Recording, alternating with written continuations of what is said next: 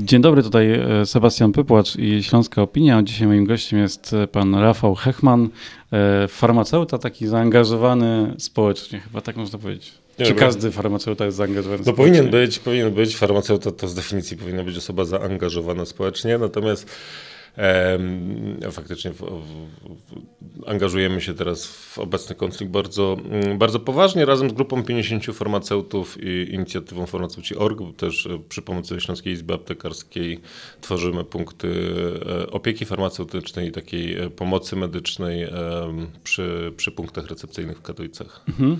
I jaka ta pomoc farmaceutów jest? Bo ja widziałem i też pewnie brałem udział w takich zbiórkach, w których ludzie zbierają różnego rodzaju leki, chociaż z drugiej strony są też komunikaty, że takich leków osoby prywatne zbierać nie powinny.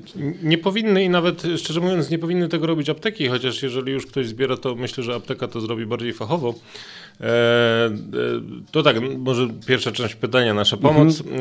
opiera się na tym, że na potrzebie związanej z tym, że ludzie, którzy tutaj przyjeżdżają do nas, do Polski, uciekają przed wojną, potrze- no, potrzebują służby zdrowia w pewnym zakresie, to znaczy przynajmniej część z nich, natomiast nie znają naszej polskiej służby zdrowia i generalnie jeżeli my jako, my Polacy jesteśmy chorzy albo poczujemy się chorzy, idziemy do apteki. To jest taki nasz pierwszy punkt y, styczności z, ze służbą zdrowia. Tak samo my działamy tutaj w tych punktach recepcyjnych.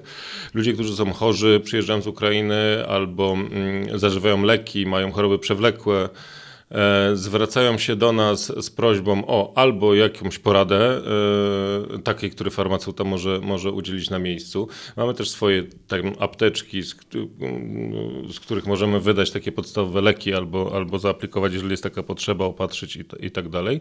Ale też pomagamy w, w takim wpięciu się do tego systemu opieki zdrowotnej w Polsce, czyli, czyli u, u, udzielamy porad, gdzie trzeba iść, żeby dostać receptę, co, co trzeba zrobić, jeżeli są cięższe przypadki, gdzie przychodnia, gdzie jakaś infolinia, bo i są nowotwory, i są depresje. Dzisiaj mieliśmy nawet um, dziewczynkę, która przyjechała z matką i, i miała próbę samobójczą po drodze z, z z Ukrainy i też żeśmy ją skontaktowali od razu z, z psychologiem, także no to jest, to jest tego typu, tego typu pomoc. Mhm. To właśnie, jaka jest ta droga, jeżeli ktoś uciekał przed wojną i nie zabrał swoich zapasów leków albo nie zabrał recept, bo wiem, że recepty przyjmowane, akceptowane są ukraińskie, tak, ale tak, jeżeli tak. na przykład nie, nie ma tych recept, to czy musi tą taką drogę medyczną rozpocząć od początku, czy są jakieś to, takie specjalne... To zależy, to zależy, na, bo y, y, często ludzie biorą po prostu leki od lat, leki na nadciśnienie i mm. y, to nawet może farmaceuta taką receptę wystawić w, w aptece, tak zwaną receptę farmaceutyczną. Natomiast y, jeżeli wychodzi jakaś choroba, albo jest to, albo na przykład ktoś ma cukrzycę, a nie zabrał swoich insulin, albo ma insulinę, y, którą mu trzeba dobrać, to już wtedy jest y, y, wskazany kontakt z przy przychodnią, która i z lekarzem specjalistą, który taką receptę może wystawić. Mamy taki spis takich przychodni w Katowicach, które, które chętnie podejmują takie działania, po prostu są na to gotowi i tam wysyłamy z tłumaczami bardzo często tych, tych ludzi, którzy mają taki problem. Mhm. A, no właśnie już powiedzieliśmy trochę, że nie należy tych lekarów zbierać, no bo to zawsze jest trudna sprawa, ale zakładam, że chyba są takie kategorie takich typu m, przeciwbólowe rzeczy, które m, mogą się przydać, może niekoniecznie tutaj na miejscu, ale na przykład w tych paczkach mhm. wysyłanych na Ukrainę, tak razem z opa- opatrunkami, które e, chyba akurat nie ma problemu, żeby tak, opatrunki... Tak, no, jeżeli bym miał taką jedną kategorię e, wymienić, no to może opatrunki. To mhm. jest faktycznie coś, co każdy rozpozna, wie jak użyć i na całym świecie wygląda to mniej więcej tak samo. No, natomiast nawet prosty lek przeciwbólowy, my używamy zupełnie innych liter nawet niż na Ukrainie, mm-hmm. prawda, innego języka. To jest po prostu dla, dla ludzi, którzy tam segregują te leki, nawet dla, dla jakiejś młodzieży, dla jakichś wolontariuszy, to, to są nic nie mówiące opakowania często i oni nie wiedzą, co to jest. Więc musimy sobie wyobrazić, że jak my dajemy kilka opakowań leków, to na Ukrainę w końcu wiedzie kilka milionów opakowań tych leków, które będą segregować osoby, które zupełnie się na tym nie znają i prawdopodobnie te leki po prostu zaczepują system logistyczny, zostaną tam, nie zostaną użyte. będzie je trzeba zutylizować, co będzie też kosztem na miejscu. Bo tak, no ja to mówię, nie, że wymyślam teraz, tylko no, akurat mhm. brałem udział w kilku już kryzysach humanitarnych, w których tak po prostu było i tak jest zawsze. No właśnie, to może jakieś, podzielić Pan jakimiś takimi doświadczeniami, na co zwracać w takich momentach uwagę i co najczęściej bywa problemem z takiej strony może medycznej bardziej.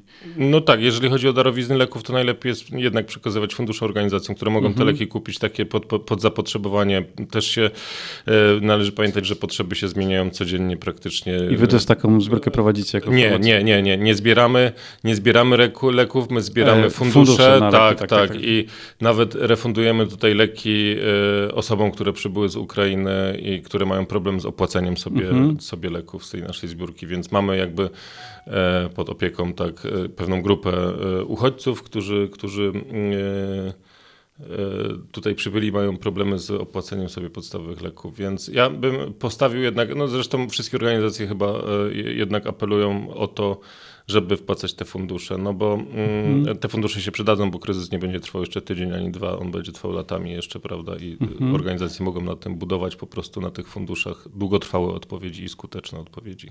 To jeszcze raz, bo to padło na początku, bo w tej waszej nazwie adres jest, ale gdzie tej tak. informacji o tej e, zbiórce e, finansowej? Najlepiej środków? Na stronie farmaceuci kropka org. Mhm. To jesteśmy my. I działacie e, gdzie? To jeszcze podkreślmy. Działamy w Katowicach, w punktach recepcyjnych. E, jesteśmy przy punktach recepcyjnych. E, w Katowicach są dwa takie większe punkty recepcyjne w tym momencie na ulicy Wita Stwosza dwadzieścia oraz w Górnośląskim Centrum Kultury Miasto Ogrodów Katowice. Mhm.